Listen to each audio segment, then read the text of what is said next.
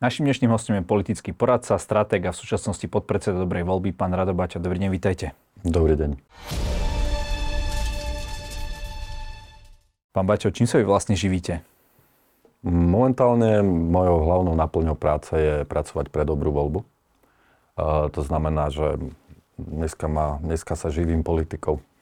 Dobre, čiže priamo tie činnosti, ktoré tam vykonávate, ste nejaký manažer strany a za to vám ide plat? Nie, nie. Ja dnes reprezentujem stranu, komunikujem za ňu do médií, nastavujem jej stratégiu, súčasňujem sa rokovaní normálnou politickou prácou. Ja viem, len to si človek predstaví, že keď nie ste v parlamente alebo na nejakej funkcii, tak či vám potom tá strana vypláca ten plat, alebo ako, ako to vlastne funguje? No tak, že musíte, a samozrejme mám ešte nejaké drobné, povedal by som, komunikačné joby na prilepšenie, pretože v tej mimoparlamentnej politike veľa peňazí nie je. Strany, ktoré aspoň prešli tým kvórom tri percentá v predchádzajúcich voľbách, tak dostávajú všetky strany príspevok od štátu, takže to Dobrej voľbe trochu pomáha, ale no, nie je to zrovna oblasť, kde by sa teraz prelievalo hrozne veľa peňazí. Uh-huh. Vy ste sa vlastne ako dostali do Dobrej voľby? Dobrej voľby som sa dostal tak, že spoločný známy ma skontaktoval s Tomášom Druckerom. Dali sme si kávu a zdalo sa mi, že je to zaujímavý človek na spoluprácu. Tak sme sa tak oťukávali pár mesiacov a nakoniec som sa rozhodol, že do toho pôjdem naplno. A to bolo kedy? To bolo zhruba, zhruba začiatkom roku, koncom roku dvetisícdvadsaťjeden, začiatkom roku dvetisícdvadsať. To tam ešte nebol Alojz Hlina? Myslím, bol? Že práve vstupoval. Práve v tom čase vstupoval. Uh-huh. Aký máte názor na neho? Tak Alojz Hlina sa rozhodol vlastne sa teraz odpojiť.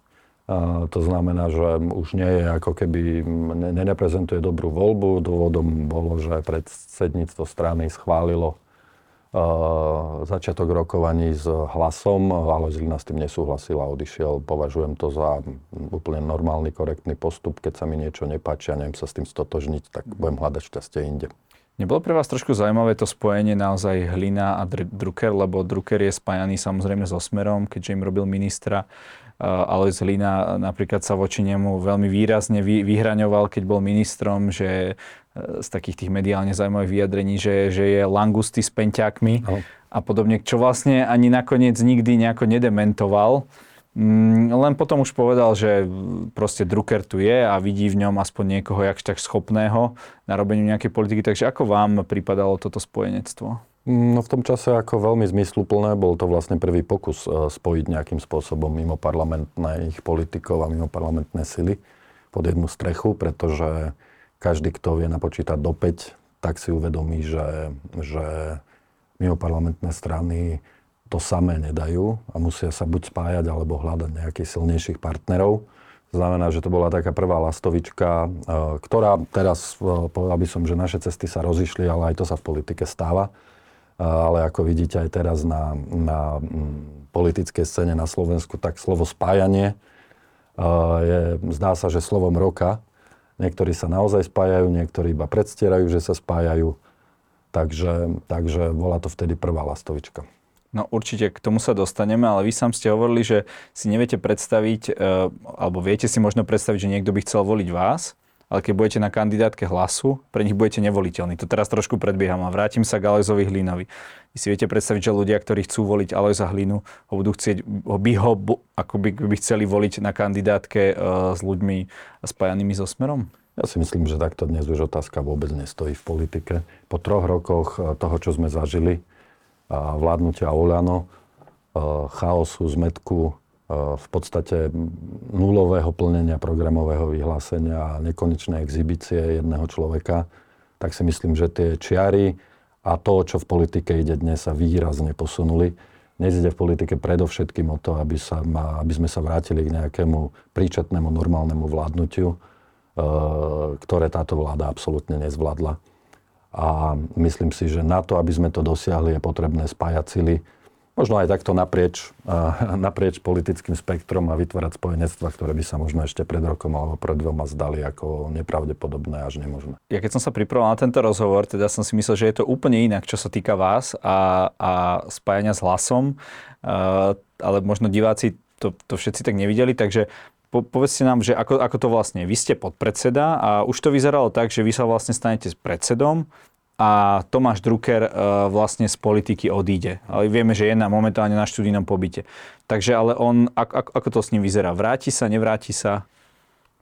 Ja som, ja som sa stal podpredsedom v decembri a bol som človekom, ktorý mal viesť rokovania o, povedal by som, pokuse vytvoriť nejaké spojenectvo s inými subjektmi na tej, nazvime to, stredopravej časti politického spektra. A prepáčte, ale, ale aj s tým dovedkom, že ak sa takéto niečo spojí, potom pre, prevezmete stranu? Bola tam táto doba? Ja som, tak som to ja chápal. Som, ja som to aj otvorene povedal, že pre mňa má zmysel uchádzať sa o pozíciu predsedu stranu iba v prípade, ak sa nám podarí vytvoriť nejaké takéto zmysluplné spojenectvo.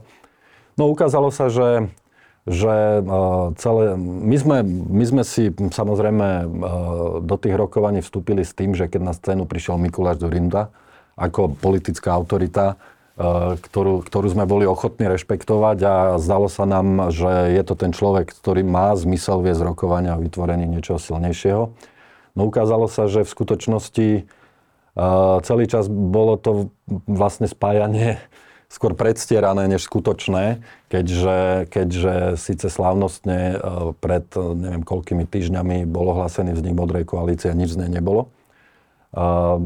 Až keď vlastne vyšlo najavo, čo sa stalo a že teda, že teda pán Kollár vlastne ani ne, nevpustil pána Dzurindu s jeho, s jeho mladými, ako to on nazýva, do strany, tak sme pochopili, že prečo sa vlastne nič nedialo, pretože v skutočnosti žiadne rokovania neboli, aspoň minimálne s nami nie. Mali sme niekoľko káv a odvtedy bolo ticho a keď sme sa pýtali, čo sa deje, tak sme nedostali žiadnu uspokojivú odpoveď a som veľmi rád, že z tohto predstieraného spájania mimo parlamentných síl a vytvárania akejsi alternatívy voči tejto vláde sme včas vycúvali, keďže na konci dňa sa ukázalo, že to nebude žiadna alternatíva voči vláde, ale ale bude to politický azyl pre utečencov z Ólano na čele s pánom Hegerom. A to je spojenectvo, o ktoré my naozaj nemáme záujem. Dobre, ale späť tej predošlej otázky, čiže vy ste vlastne, ak by ste to doručili, teda nejaké to spojenie, potom by ste sa uchádzali o mandát no. predsedu Dobrej voľby. No. Keďže takéto niečo sa neudialo, tak potom v Dobrej voľbe sa stalo čo? Nič sa nestalo. Naďalej je predsedom strany Tomáš Drucker formálne, ktorý ešte keď ešte pred pár mesiacmi vyhlásil, že už sa nebude uchádzať ďalej na najbližšom sneme znova o pozíciu predsedu. No ale potom, ako sa, ako sa udalosti zvrtli a ako, ako sa rokovania pobrali iným smerom, tak uh, rokovania s Hlasom vedie pán Drucker a samozrejme, že z, počítame aj s jeho návratom do aktívnej politiky. Mhm. Nie je to také trošku na silu, tá jeho politika, lebo my vieme, ako on skončil vlastne v tej uh, Pellegriniho už vláde, že bol odvolaný, pretože nedokázal... Podal demisiu. No uh, áno, tak to... pardon, pretože nedokázal odvolať Tibora, Tibora Gašpara. Každopádne je, je to taký, taký, taký politický fail, ktorý väčšinou vo väčšine bežných štátov, kedy ten politik končí, uchádzal sa uh, v, vo voľbách v dvetisícdvadsať. Tam to nedopadlo, ale ako keby znova, znova sa chcel do tej politiky dostať. Už aj teraz hovoril teda, ako ste sami hovorili, že sa toho vzdá. A zrazu teda, keď už musí byť, alebo že sa nebude znovu uchádzať o predsednícku stoličku. No. Ale zrazu ako keby ho tam stále niečo ťahalo do tej politiky. Tak um, na silu. Jednak by som si dovolil nesúhlasiť so slovom fail alebo zlyhanie, pretože naopak myslím si, že bodaj by viacej politikov sa správalo tak, ako sa vtedy zachoval Tomáš Drucker. Keď videl, že nemá politickú podporu, keď videl, že nie je vôľa na to, aby, aby urobil, urobil to, čo urobiť chcel, no tak sa vzdal funkcie. Keby sa takto zachovali viacerí ministri súčasnej vlády, ktorým sa nepodarilo nič presadiť, tak by slovenská politika vyzerala lepšie. Politickým failom je podľa mňa držať sa zúbami nechtami vo funkcii, napriek tomu, že nie ste schopní nič urobiť. Napokon najlepším dôkazom toho je premiér Eduard Heger, ktorý za dva roky svojho premiérovania bol v zásade iba štatistom, ktorý pozoroval, čo sa deje a s čím príde na druhý deň jeho stranický šéf Igor Matovič. Jasne, len aj tá odozva verejnosti, my sme s pánom Druckerom sa rozprávali ešte, ešte, ešte dávno a naozaj takéto niečo na, aj prekrylo aj nejaké jeho úspechy, ktoré mal na ministerstve zdravotníctva, kde dokázal ušetriť uh, peniaze. Uh, takže aj, viete, tá verejná mienka, nie, nie, nie, aj to od toho niečo... Verejná mienka naopak. Tomáš Drucker je dlhodobo podľa meraní, ktoré sme si dávali robiť, dlhodobo jedným z dôveryhodnejších politikov na Slovensku. Tak dosiahol tri percentá vo voľbách. Ale hovoríte o jeho osobnej dôveryhodnosti, jeho osobná dôveryhodnosť je vysoká. Dosiahol, to je pravda, že dosiahol tri percentá vo voľbách a preto je Dobrá voľba tri roky mimo parlamentnou stranou. A preto si dnes hľadá politického partnera silnejšieho, aby sme nezostali mimo parlamentnou stranou, pretože keď ste mimo parlamentu, tak nedokážete ovplyvňovať veci verejné. A to, či, to, či Tomáš Drucker ako odborník na zdravotníctvo voličov zaujíme alebo nezaujíme, uvidíme v septembri vo voľbách. Dobre, ale dostaňme sa teda k tomu, aký, aký je teda váš ťah k celkovému tomu spájaniu. Vy ste za to, aby sa Dobrá voľba spojila s Hlasom, lebo vy to podporujete? Ja som na predsedníctve hlasoval za rokovanie s Hlasom. A prečo potom ste vyslovili to, že ak takémuto spojeniu dôjde, vy nebudete na takejto spoločnej kandidátke? Pretože ja ako osoba som bol dlho na veľmi opačnom konci politického spektra a myslím si, že, že moja prítomnosť by, by nebola v tomto prípade tou správnou synergiou pri tom spojení, ale veď to nejde o to, že aby som ja bol na kandidátke, ide o to, aby ľudia, s ktorými som v dobrej voľbe, ktorých si vážim, ktorí podľa mňa majú čo ponúknuť, tak aby tí ľudia na to dostali priestor na kandidátke silného subjektu. To, že tam nebudem ja, tak sa mi ani nezrúti svet, ani, ani to nepovažujem za nič hrozné. Naopak, moja, aspoň moja úloha bude pomáhať ľuďom, ktorí na tú kandidátku pôjde, aby uspeli. Pôjdu, aby uspeli. Ale nevidíte aj v tomto trošku taký bizár, že vy naozaj hovoríte, že nechcete byť prekážkou spájaniu, ste podpredsedom v predsedníctve strany, hlasujete za... ste za toto spojenie, ano. A potom nepôjdete na tú... Rozumiete? rozumiete? Ale podľa mňa som vám to vysvetlil, že si nemyslím, že to spojenie by bolo dobré a že by, že by to, že by to prinieslo nejaké zmysluplné hlasy. Naopak sú ľudia, ktorí, ktorí aj v dobrej voľbe, povedzme, nie sú tak v tomto smere pre, pre voličov Hlasu kontroverzní, ako som ja, a môžu viacej uspieť. Myslím si, že o tom je aj politika, nielen o vašom osobnom úspechu, ale o tom, aby uspel aj subjekt alebo ľudia, s ktorými spolupracujete. No, vy tam ponúkate ľudí, ktorí už, ktorých je, pre ktorých je dobrá voľba, napríklad pán, pán Fedor, pani Čefalová, neviem, ako je to s ňou, ale pán Fedor je za posledných desať rokov, ak by dopadlo to spojenie s Hlasom už v piatej strane. Uh, naozaj, keď niekto prejde od es dé ká, uh, sieť, Most-Híd, Dobrá voľba, Hlas. To je výčitka voči dobrej voľbe?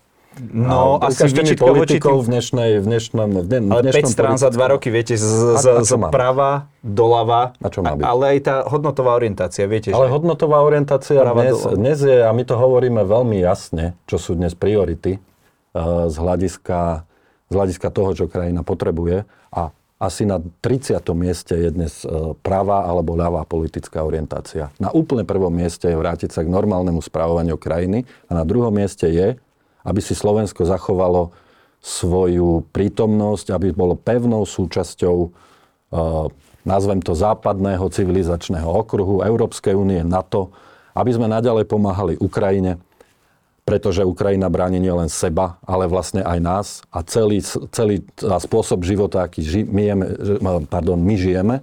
A toto sú veci, ktoré sú dnes dôležité. To, či má byť dneska zdravotníctvo ľavicové alebo pravicové, je nuansa v porovnaní so situáciou, v ktorom sa nachádza. A, a tá situácia je kritická. Ja, sme pomaly na, ja, som, ja som to už raz povedal, že už pomaly hraničí s humanitárnou katastrofou. Takže dnes sa... sporiť o to, že či bol niekto pravičiar, či bol niekto ľavičiar, je to v poriadku, každý nech si svoje hodnoty uchová, ale podstatne dôležitejšia téma týchto volieb je vrátiť sa k normálnemu vládnutiu. A na to, aby sme sa vrátili k normálnemu vládnutiu, potrebujeme ľudí, ktorí sú schopní normálne vládnuť. A napríklad rozhodne zo pár mojich kolegov v dobrej voľbe sú takíto ľudia a ja verím, že aj uspejú v tých voľbách. No, neviem, či ste pozerali ten rozhovor s pánom Dzurindom, bol tu pred vami u nás a on hovoril, že on sa cíti ako kresťanský demokrat a zomrie ako kresťanský demokrat a nevie si seba, samého seba nikde inde predstaviť, že proste je dôležité ukazovať ako keby aj tú hodnotovú orientáciu daného človeka. Že keď niekto pravičiar alebo kresťanský demokrat, ako, ako bol, dajme tomu, pán Fedor, tak či teraz môže ísť k socialistom, ako je, alebo k sociálnej demokracii, ako, ako ja je myslím, pán Pellegrini? Že môže, pretože, pretože a mimochodom, a mimochodom a tak trochu o tom píšem aj v mojej novej knihe, že nikto od nikoho nechce, aby sa zriekal svojich hodnôt a nikto od, ne, od nikoho nechce, aby zrádzal svoje hodnoty, A ani toto nie je ani predmetom žiadnych rokovaní o, o, o, o s Hlasom, ktoré Dobrá voľba vedie. Predmetom tých rokovaní je, že pre nás napríklad ako stranu sú dôležité tri veci a to je záchrana zdravotníctva, zdravé verejné financie a to, aby Slovensko zostalo pevnou súčasťou Európskej únie a NATO. Toto sú dnes podstatne dôležitejšie veci. To sú veci, na ktorých sa musia dnes zhodnúť pravičiari, ľavičiari, stredoví, konzervatívni a liberálni ľudia, ak má budúca vláda byť lepšia, ako je tá súčasná, a zároveň sa Slovensko nemá pobrať zase späť niekde na východ, odkiaľ sme pred tridsiatimi rokmi vyšli. Tak s týmto by sa asi dalo súhlasiť. Otázka je, či vy očakávate, že so stranou Hlas a s jej spolustraníkmi, ktorí boli roky v Smere zvyknutí iba rozdávať, či si s nimi budete uťahovať opasky? Mm, to nie je podľa mňa otázka očakávaní, to je otázka toho, že to sa inak nebude dať, uh, pretože slovenské verejné financie sú aj vďaka vláde Igora Matoviča a Eduarda Hegera v takom príšernom stave, že tá nasledujúca vláda nebude mať inú možnosť iba správať sa oveľa rozumnejšie, pretože ak to neurobí, tak nám prestanú fungovať základné veci v štáte. A toto je téma, ktorá je oveľa dôležitejšia než všetky uh, hodnotové a neviem aké spory. Ja ich nepopieram, keď sú ľudia, pre ktorých je toto v politike najdôležitejšie, aby silou mocou sa nezašpinili náhodou nejakou inou hodnotovou ideológiou. Nech sa páči, je to ich rozhodnutie, ale potom tí ľudia nerozumejú, čo Slovensko dnes potrebuje. Tak vy ste boli roky ekonomický novinár a videli ste to teda e, najskôr na tom, že ste komentovali teda tie Dzurindové reformy, prvá, druhá vláda, potom tu bola teda vláda Fica, Slotu a Mečiara. No a potom ste hovorili, že ste boli prekvapení, aj, aj pani Radičová, píšete to v tej knihe, v akom stave vlastne Slovensko bolo a tie verejné financie, koľko veľa vecí sa muselo sanovať. Tak vnímate... Neboli sme prekvapení, ono to bola pomerne známa vec, že tá, tá prvá Ficová vláda hospodárila mimoriadne zle. No ale že tie očakávania, ako keby, že tá realita bola koľkokrát ešte, ešte horšia než tie očakávania. Otázka je, že myslíte si, že Slovensko je teraz v horšom ako keby ekonomickom stave ako vtedy, keď ju pre, pre, preberala teda vládu Iveta Radičová? Krátkodobo možno nie, ale dlhodobo určite. My dnes míňame o miliardy eur viac, než si dlhodobo ročne, než si môžeme ako krajina dlhodobo dovoliť. Nerobíme nič preto, aby sme si mohli dovoliť viac. To znamená, nerobíme nič preto, aby sme sa vrátili k nejakému silnému hospodárskemu rastu. A zároveň nerobíme ani nič preto, aby sa hospodarilo rozumnejšie.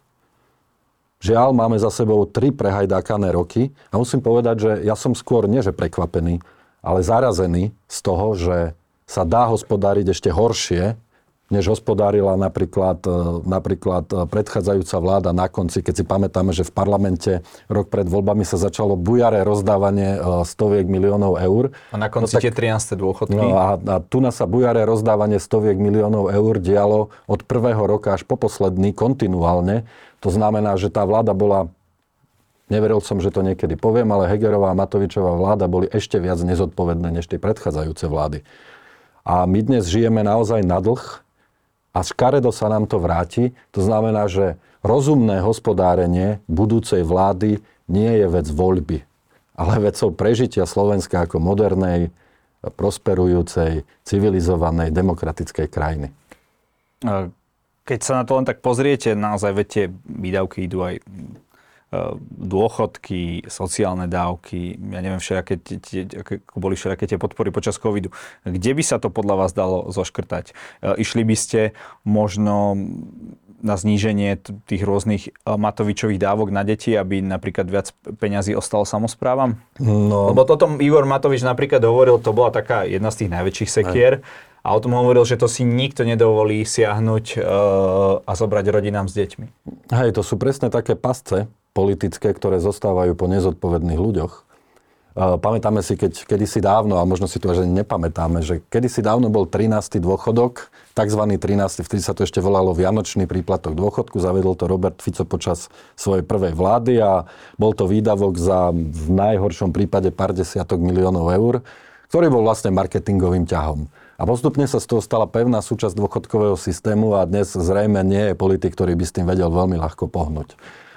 Samozrejme, že pasce tohto typu nezodpovední politici po sebe nechávajú veľmi radi a rovnaké pasce nám zanechá aj Heger s Matovičom.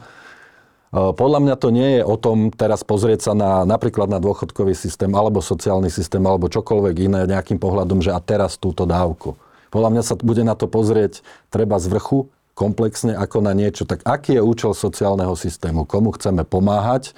Či tým, či tak, ako sú tie dávky rozdelené, zabezpečujeme to, že pomáhame naozaj tým, čo to potrebujú a budeme s tým musieť niečo urobiť. Ja nehovorím, že teraz bude nevyhnutné nejaké okamžité škrtanie. Nemyslím si, že je to aj dobrý postup, pretože, pretože vláda, ktorá niečo také robí, robí, poväčšinou sa stane veľmi nepopulárnou a využijú to zase, zase nejakí populisti typu Fico alebo Matovič. Skôr si myslím, že to bude, povedal by som, že postupné uberanie tempa rastu výdavkov tak, aby sa v nejakej rozumnej dohľadnej dobe tie verejné financie dostali na niečo, čo sa nazýva, že udržateľná úroveň. A udržateľná úroveň znamená, že to, čo ten, ten, ten povedal by som štandard, ktorý žijeme dnes, tak bude možné udržať aj o päť, o desať alebo o pätnásť rokov a to ubehne rýchlo a pokiaľ to nespravíme, tak, tak generácie po mne, ale aj po vás sa budú mať podstatne horšie, ako sme sa mali my. A myslím si, že túto zodpovednosť, túto zodpovednosť už nie je možné odkladať, pretože ak to budeme odkladať, tak sa nám to ako krajine škaredo vráti. Ísť možno cestou zvyšovania daní, tak ako to robil Robert Fico, že to možno ľudí, tak povediať, tak menej zabolí, ako keď im zoberiete nejaké dávky a nejaké sociálne výhody? Záleží samozrejme na tom, aké dane. Myslím si, že cesta je, cesta je skôr v rozumnejšom míňaní peňazí. Proste nemôže pokračovať stav, že minister financií, ministra financií ráno cestou do kúpeľne niečo napadne a o dva dní to má podobu zákona a stojí to, stojí to pol miliardy ročne. Proste tento spôsob politiky sa musí skončiť a ak sa skončí, tak si myslím, že už len to zabezpečí rozumnejšie hospodárenie. A my máme ešte väčší problém. Ten väčší problém sa volá, že my síce od štátu míňame pomerne veľa peňazí, ale veľmi slabo investujeme. Investujeme do budov, do nemocníc, do, do čohokoľvek, čo si v tejto krajine nevieme dostavať diaľnicu do Košic. Slovensko je krajina, ktorá mala jedinečnú možnosť čerpať eurofondy. Dnes má k tomu ešte možnosť čerpať plán obnovy a my nie sme schopní investovať. Aj to je podľa mňa niečo, na čo, na čo sa veľmi zabúda. Chátra, chátra nám krajina, A, a napriek tomu majú niektorí politici pocit, že lepšie ako riešiť tento problém je dať ľuďom päťsto eur pred voľbami za účasť. To sú obrovské peniaze. To sú obrovské peniaze. Hovoríme o miliardách eur, ktoré sa dajú použiť rozumnejšie. Hovoríme o a takýchto, takýchto, povedal by som, výdavkov vo verejných financiách, ktoré sú veľmi neefektívne, mnoho.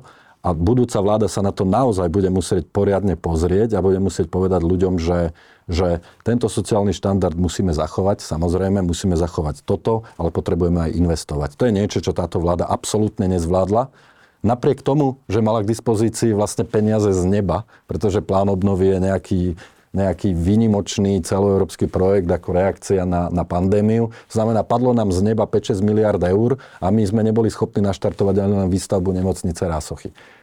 To je tragédia. No to vyzerá nielen na jednu, ale na, na kopec nepopulárnych reforiem, zákonov, nariadení, čohokoľvek. Myslíte si, že toho Peter Pellegrini bude schopný? Ja si nemyslím, že sú to, jedno, jedno, že sú to jednoznačne nepopulárne veci.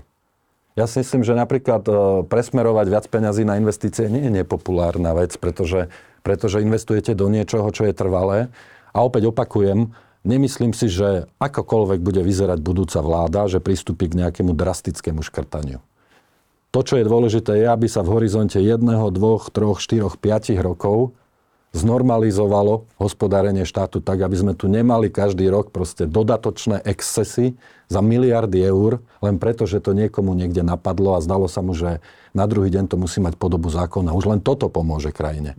A ďalšia vec, ktorá je veľmi dôležitá a ktorú vlastne zanedbávame už takmer dvadsať rokov, pätnásť rokov určite je, vytvárať nové zdroje rastu, pretože ak sa chceme mať lepšie, nepotrebujeme len viacej míňať, ale potrebujeme hlavne, hlavne, aby nám rastla ekonomika, aby sme mali z čoho tie dane vyzbierať. A toto je vec, na ktorú sme, ktorú sme úplne zanedbali. Vlastne my nejak tak ideme na taký samospád od vstupu do Európskej únie, využívame to, že Slovensko je otvorená ekonomika, že môže exportovať do celého sveta, ale nejakú nadstavbu k tomu, aby sme rýchlejšie dobiehali Západ, aby sme rýchlejšie dobiehali aspoň okolité krajiny. Nám opäť Česi utekajú z hľadiska, z hľadiska výkonu ekonomiky, pričom sa zdalo, že ich postupne dobehneme, už to dnes nie je pravda. Znamená, my sme zaspali. A zaspali sme preto, lebo namiesto rozumného vládnutia, rozumného spravovania krajiny sa tu rozdávajú každého pol roka nejaké balíčky a okolo toho sa točí celá politická diskusia. Toto sa musí skončiť. Hovoríte, že ideálne... ideálnym cieľom vlastne toho spájania by bolo, aby v budúcej vláde nebol ani Fico, ani Matovič. A v čom je teda podľa vás rozdielný Peter Pellegrini od Roberta Fica? Robert Fico dnes prekročil podľa mňa hranicu civilizovaného robenia politiky. Stal sa z neho konšpirátor, stal sa z neho extrémista, stal sa z neho človek, ktorý nepokryte a nezakryte sympatizuje s, s diktatorským režimom v Kremli, sympatizuje s autoritárskym režimom v Budapešti. Je to človek, ktorý, s ktorým podľa mňa žiadna civilizovaná strana, ktorá to myslí so Slovenskom dobre, nemôže spolupracovať, pretože to, čo on sľubuje, mu možno dnes naháňa hlasy, ale rozhodne vlastne aj tým svojim voličom sľubuje cestu do chudoby. A, a to je niečo, čomu sa musíme za každú cenu po voľbách vyhnúť. A o, o tom, že prečo nie Matovič a poprípade nejakí Matovičovi ľudia, tak asi o tom som hovoril pomerne dlho, že to správovanie štátu, ktoré predvedli, je katastrofálne a nemôže ďalej pokračovať. Otázka znela, že v čom je iný Pellegrini? No, Peter Pellegrini napríklad, napríklad nemá tieto konšpirátorské tendencie a zároveň pomerne veľmi jasne hovorí, že Slovensko má zostať súčasťou západoeurópskej civilizácie, alebo už ako... No to hovorí aj Fico. To hovorí aj Fico, že nechce... Že nechce uh... Ale to nie je, viete, ani, ani, ani Orbán nevystúpil z é ú. Myslíte, že Fico chce odstup- vystúpiť nie, reálne no, z é ú alebo z NATO? No, to ja neviem, čo chce. No, nevidím mu do hlavy. Lebo nehovorí to. No, on hovorí, že práve, že chce z- zostať v týchto štruktúrach. Ale zároveň nechce, nechce, nechce mať nič spoločné so spoločnou politikou NATO, nechce mať nič spoločné s pomocou vojenskou Ukrajiny, nechce mať nič spoločné s Bruselom, na ktorý nadáva. Hneď ako otvorí ústa. Tak viete, nemôžete sa tváriť, že, že niečo chcete a hovoriť presný opak. Ja rozumiem, že toto je jeho bežný, toto bol jeho bežný, povedal by som, modus operandi. Uh, už po anexii Krymu jeho vláda v Bruseli dvíhala ruky za sankcie a keď sa premiér Fico vrátil zo samitu do Bratislavy, tak na tie sankcie nadával. Ale podľa mňa dnes sa posunul. Lebo vtedy to mohol byť populizmus, vtedy to mohol byť pragmatizmus. Dnes je to, konšp- dnes sú to konšpirácie a extrémizmus. A to je podľa mňa nebezpečná hranica. A ja neviem, ja mu do hlavy nevidím, ale myslím si, že, že sa dostal niekam, čo nie je hodné trojnásobného premiéra. Myslím si, že je hanba. Politika, ktorú robí, je hanba. Je to niečo, čo, čo je necivilizované. Je to niečo, čo je všade inde, v každej inej krajine, doménou naozaj okrajových extrémistických e, síl, s ktorými ostatní spolupracovať nechcú. Dnes sa do tejto spoločnosti sám seba dostal Robert Fico. Je to naozaj smutné, je to trápne a pevne verím, že sa mu tento trik na voličov nepodarí dotiahnuť do úspešného. Otázka je, že či po voľbách naozaj nebude to tak hrať na dve strany, ako v minulosti, že v Európe inak a doma inak. Viete, že Opa- môže opakujem. to byť len marketing. Opakujem. A viete čo? Marketing sa dá robiť šikovne aj bez toho, aby ste zo seba urobili extrémistu a konšpirátora. Sú veci, ktoré, sú veci, ktoré keď, keď ste, povedal by som, v jadre demokratický politik, keď ste v jadre človek, ktorý si myslí, že Slovensko má byť pevnou súčasťou Západu, tak máte hranicu, ktorú neprekročíte. Robert Fico ju prekročil. Hm. Ale ešte teda v, v čom je iný ten Pellegrini? No, povedal som to. Podľa mňa Hlas a Peter Pellegrini tú hranicu neprekročili. Dobre. Uh, jedna z vecí, ktorú vlastne hovoria predstavitelia tej dnešnej koalície, alebo ako, ako to, nazvime to tak v úvodzovkách, je to, že za nich je teda garancia, že sa nebudú ovplyvňovať nejakým spôsobom vyšetrovania kľúčových osôb, ale v tomto zdá sa, že ten Hlas nemá úplne rovnaký názor.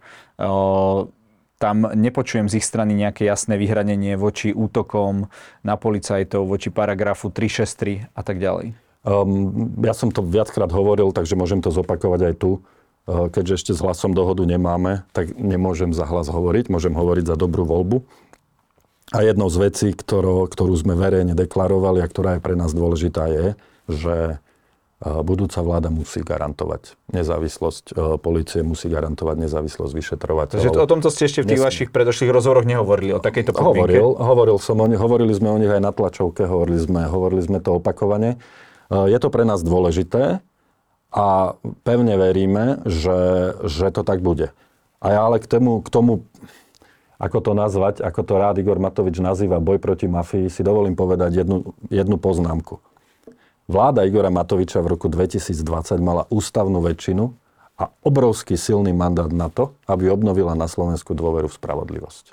To, že sa to nepodarilo, to, že dnes tá vláda má minimálnu dôveru, to, že dnes je Igor Matovič najnenávidenejší politik na Slovensku, to, že polovica krajiny mu už neverí ani len, ani len úprimnosť tej snahy e, nastoliť spravodlivosť, je len a len chyba Igora Matoviča, Eduarda Hegera, Borisa Kollára a ďalší, ktorí v tej vláde boli. Prehajdákali obrovský mandát, ktorý mali od ľudí na to, aby urobili poriadok, pretože nestačí zavrieť do basy troch kajúcnikov. Ľudia musia veriť, že sa to deje spravodlivo, že sa to deje férovo, že do toho vláda nezasahuje, že, že to nie je na politickú objednávku. To, čo táto vláda tri roky robila, je opakom budovania takejto dôvery. Túto šancu, keď to mám povedať ľudovejšie, si prekašľali sami a žiaľ prekašľalo ju aj Slovensko. Polovica ľudí im neverí, že im ide o dobrú vec a je to len a len ich vina. No a vy si myslíte, že je, sú nejaké tie stíhania na politickú objednávku? Ja, ja nehovorím, že to tak je. Ale tak sa, pýtam sa. Nemyslím si to, alebo nemám o tom informácie. To znamená, a keď o tom nemám informácie, tak o tom nebudem špekulovať. Ale je úplne zjavné, aj z hľadiska vývoja preferencií, aj z hľadiska, povedal by som, pomerne razantného návratu Smeru na politickú scénu, že tá dôvera, ktorá tu v roku dvetisícdvadsať bola, je nenávratne preč. A túto šancu vysporiadať sa, povedal by som, s mafiánskym štátom, ako to kedysi povedal môj, môj bývalý šéf Andrej Kiska, túto šancu Slovensko premrhalo kvôli ľuďom, ako bol Igor Matovič. Toto už je preč. Toto už je preč. No, uh, výmena vlády, a ak tam bude niekto, uh, aj napríklad Hlas, už, už takéto niečo nebude možné a vráti nie, sa do ja tých starých kolej. Ja nehovorím, že to nebude možné. Ja hovorím, že si to bude vyžadovať veľa práce, aby sa tá dôvera vrátila. Len, len viete... Lebo stojíme na začiatku. Stojíme na začiatku. Áno, stojíme na začiatku. Stojíme na začiatku. Nepodarilo sa vrátiť tú dôveru. Ľudia v tú férovosť neveria. A keď príde nejaká ďalšia vláda, pre nás je dôležité, aby tá vláda minimálne garantovala nezávislosť orgánov činných v trestnom konaní, súdnictva a tak ďalej. Ale vrátiť tú dôveru, vrátiť, vrátiť, povedal by som, bazálnu dôveru ľudí v nejaký právny štát, to, že to, čo sa deje, je spravodlivé, to, že to, čo sa deje, je zrozumiteľné, pochopiteľné, že sa do toho politici nemontujú, bude veľká úloha. Hm. Práve kvôli tomu, čo Matovičová a Hegerová vláda za tie tri roky tu naspravili. Áno, otázka je, a pokojne samozrejme akceptujem akúkoľvek vašu odpoveď, že keď máte ľudí, ktorí, uh, pán Žiga bol obvinený, uh, pán Pellegrini, hovoria o ňom, že teda uh, spolupracujúci obvinení, že teda uh, prijal stopäťdesiat tisíc krabici od šampanského, pán Tomáš, kontakty uh, so zvláštnymi ľuďmi, uh, či oni nebudú aktívne proti tomuto bojovať, lebo to sú tom, sú tom sami, sami zahrnutí. Ich, no len ja keď sa hovorím, k nimi spájate. Ale ja vám môžem povedať iba to, čo pre nás je dôležité. Nemôžem, nemôžete odo mňa chcieť, aby som hovoril za nich. OK, takže budete spojenectvo... chcieť nejaké garancie, ako keby... Samozrejme. Ak, ak by sme že nebudú do toho zasahovať. Ak by sme napríklad, napríklad ako súčasť, alebo ľudia, ktorí budú kandidovať na kandidátke Hlasu, mali stať súčasťou nejakej vlády, mm-hmm. tak samozrejme budeme trvať na tom, aby súčasťou vládneho programu alebo čohokoľvek, boli aj takéto garancie. Ja vám dnes iba môžem povedať to, čo, čo budeme robiť my, čo chceme my a čo sa budeme snažiť dosiahnuť. Ako to bude, to vám garantovať neviem. Mm-hmm. Takouto poslednou novinkou je teda, vy ste hovorili, že zo spájania pravice není nič, no aspoň jedna strana sa minimálne teda spojila, aspoň s niekoľkými stranami a to je dnes, myslím, že sa to volá Demokrati. Je tam strana Šanca, sú tam nejakí teda odpadlíci z Ólano, je tam strana Spolu, alebo teda Modrá koalícia. Toto už je pre vás nejakým spôsobom takéto spájanie, o ktorom ste hovorili, že sa o ňom len hovorí, ale reálne sa nedieje? Alebo, no nie. alebo nie je to pre vás t- takéto nie. spájanie, to, ktoré toto ste... Toto nie je spájanie, v skutočnosti nedošlo k spojeniu. V skutočnosti sa Spolu slash Modrá koalícia premenuje na Demokratov a prijala tam a príjme ľudí z Ólana, alebo prijala ľudí z Ólana. A plus je tam tá strana Šanca, taká malá strana, majú primátora pre, Prešova. To je, to je, myslím, že bavíme sa, povedal by som, bavíme sa aspoň o stranách, ktoré sa aspoň objavia v prieskumoch verejnej mienky. A, a problém, pre ktorý toto nie je spájanie v mojich očiach, je ten, že, že myšlienka, ktorá stála za tým, že by sa menšie subjekty mali spojiť do niečoho silnejšieho, je, aby vznikla alternatíva voči súčasnému spôsobu vládnutia. Dnes má byť alternatívou voči súčasnému spôsobu vládnutia premiér Heger. Viete, ja keď som počúval tie jeho, tie jeho vznešené reči na tej tlačovke, tak sa mi dvíhala žlč. Pretože, pretože ako môže človek, ktorý bol dva roky v najsilnejšej politickej pozícii, rozprávať o tom, že teraz až chce naplňať nejakú svoju vlastnú víziu, pretože doteraz akoby nemohol. Tak na čo v tom premiérskom kresle sedel? Eduard Heger nám hovorí, že v skutočnosti Slovensko premrhalo dva roky jeho vlády, pretože on sedel na úrade vlády a nemohol nič urobiť. Ja si myslím, že keby Eduard Heger mal v sebe aspoň štipku skutočného politického líderstva, tak by sa za tie dva roky už prezradil a už by sme to aj videli. Jemu sa ako premiérovi nepodarilo presadiť nič. A ešte to celé uzavrel tým, že napriek tomu, že jeho vláda stratila v decembri dôveru, napriek tomu, že nemá za sebou väčšinu, tak ešte ako premiér bez dôvery vystúpi zo svojho pôvodného politického subjektu a stane sa lídrom mimo parlamentnej strany. To je absurdná situácia. Je to podľa mňa elementárny príklad pohrdania akýmikoľvek demokratickými pravidlami. A oni sa ešte aj nazvú demokrati. To sú ľudia, ktorí nemajú žiaden mandát a napriek tomu si teraz budú pol roka robiť predvolebnú kampaň. Tak boli zvolení v pa- parlamente. Boli zvolení do parlamentu ich strany. Legitimita vlády sa odvíja od parlamentu. Táto vláda tú legitimitu nemá, pretože oni v decembri prišla. Áno, ale ten mandát je pre poslanca, nie, nie tak pre nech, nech, sa, nech sa pán Heger vráti do parlamentu. Lenže on sedí na úrade vlády spolu s ďalšími ministrami, ktorí vstúpili s ním do mimo, nového mimoparlamentného subjektu. A dnes sa máme tváriť, že to bude férová demokratická súťaž, keď oni z vládnych kresiel za štátne peniaze si budú pol roka robiť kampaň. Napriek tomu, že, že tá vláda vlastne nemá žiadnu dnes demokratickú legitimitu, pretože ju stratila v decembri. Uh... Rozmýšľate aj nad nejakými diskusiami napríklad s Modrými od Mikuláša Dzurindu? Je to predsa len vaše takéto prvotné pôsobisko v politike. Vidíte aj tam nejaký, no predsa len máte tam bývalých poslancov es dé ká a tak ďalej. Nebol by tam zaujímavý prienik aj z hľadiska toho štýlu vládnutia, takže ten Dzurinda by mohol priniesť nejakú tú novú kultúru? No my sme boli, my sme boli pripravení rokovať s Mikulášom. Ešte keď tam bol Kollár. Ale, ale bavíme ale, sa teraz. Ale, ale boli sme teraz. pripravení rokovať s Mikulášom Dzurindom. Jeho sme považovali za lídra tej integrácie.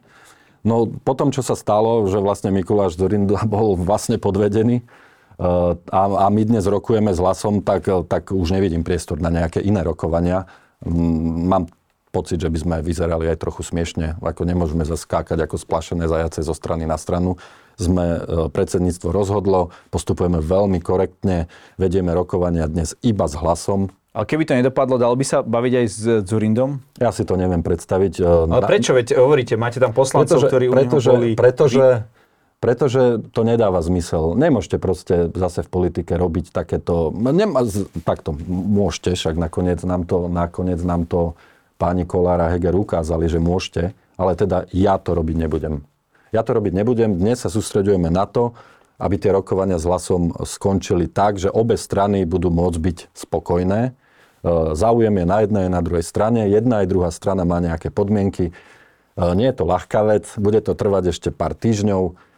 Ale pevne verím, že sa nám to podarí dotiahnuť a bolo by absolútne nekorektné, aby som ja teraz zase rozprával o tom, že ale keď sa toto nepodarí, tak možno ešte budeme mať nejaké ďalšie zadné vrátka. Toto nie je spôsob robenia politiky, ktorý, na ktorom by som sa ja chcel zúčastňovať. Prečo má podľa vás Hlas záujem o Dobrú voľbu? Čo z toho má Hlas? Peter Pellegrini povedal, že má záujem o ľudí, to znamená o, o tých expertov, ktorých máme. To znamená, to je ich primárna To je ich primárna motivácia. Myslím si, že zároveň, zároveň toto spojenectvo do veľkej miery symbolizuje a, a potvrdzuje to, čo Peter, Peter Pellegrini hovorí. A to znamená, to znamená, že on nie je Smer. jeho zámery sú iné, jeho politické zámery sú iné, jeho hlavným cieľom je, povedal by som, obnoviť normálne, pokojné vládnutie na Slovensku, bez toho, aby sme sa triasli, či sa nepohneme niekde smerom na východ. Toto je to, čo ponúka on a myslím si, že aj rokovaniami s nami túto svoju politickú pozíciu a tieto svoje politické ciele potvrdzuje. Keď si bude môcť vybrať, podľa vás Pellegrini bude chcieť vládnuť, ako to on ho, bez Smeru radšej? Viete, Peter Pellegrini je dnes partner, s ktorým vedieme rokovania a naozaj nebudem špekulovať o tom, čo by on chcel alebo nechcel. Treba sa spýtať Petra Pellegrini. Nepomohli by ste im vy s tým štátnym príspevkom a ohľadom možno rôznych nejasností, ohľadom financovania ich strany? Volebná kampaň bude podstatne nákladnejšia než, len, než, než, než peniaze, ktoré má Dobrá voľba na účte, ale samozrejme, že súčasťou tej dohody sú aj rokovania o tom, akým spôsobom, akým spôsobom prispieme na kampaň a samozrejme sme pripravení na tú kampaň prispieť. Vy sa budete pýtať o Petra Pellegriniho na financovanie jeho strany? Mm, samozrejme. Zatiaľ vám to príde všetko košer? Mm, ja neviem, nemám informácie o tom, že by to financovanie nebolo košer. No tak písal o tom denník N x článkov. O čom? Vieme naozaj, že na, naozaj na neparlamentnú stranu tie ich akcie sú také veľmi pompezné, billboardové kampane a tak ďalej, ako keby, ako keby už oni, oni mali ten štátny príspevok. Ale strany si napríklad bežne financujú, financujú kampane z pôžičiek. Napokon aj Dobrá voľba si pred, pred parlamentnými voľbami v roku dvetisícdvadsať zobrala pôžičku, ktorú potom splatila z peňazí, ktoré dostala za volebný výsledok. To znamená, že to je úplne bežný postup. Robili to všetci a robia to všetci. E, robila to koalícia P S spolu pred voľbami, ktorá si tiež požičala peniaze, e, pretože no, iným, spo, inak, iným spôsobom e, mimo parlamentnú politiku financovať neviete. Pán Baťo, každý u nás má na záver priestor povedať našim divákom to, čo sám chce. Nech sa vám páči. Ja by som bol veľmi rád, keby voľby, ktoré nás čakajú v septembri, dostali Slovensko naspäť k, dostali Slovensko naspäť k normálnemu, pokojnému vládnutiu tak, aby sme vás my, politici, otravovali čo najmenej. Aby ste nedostávali záchvaty zlosti alebo smiechu vždy, keď si zapnete televíznu obrazovku, ale aby ste mali pocit, že, že tí ľudia, ktorí sú tam, nemusíte ich mať radi, môžete si o nich myslieť, čo chce, ale že keď ráno vstanú a idú do práce, tak aspoň niečo robia preto, aby bolo Slovensko lepšou krajinou. Ďakujem za rozhovor. Ja ďakujem veľmi pekne za pozvanie.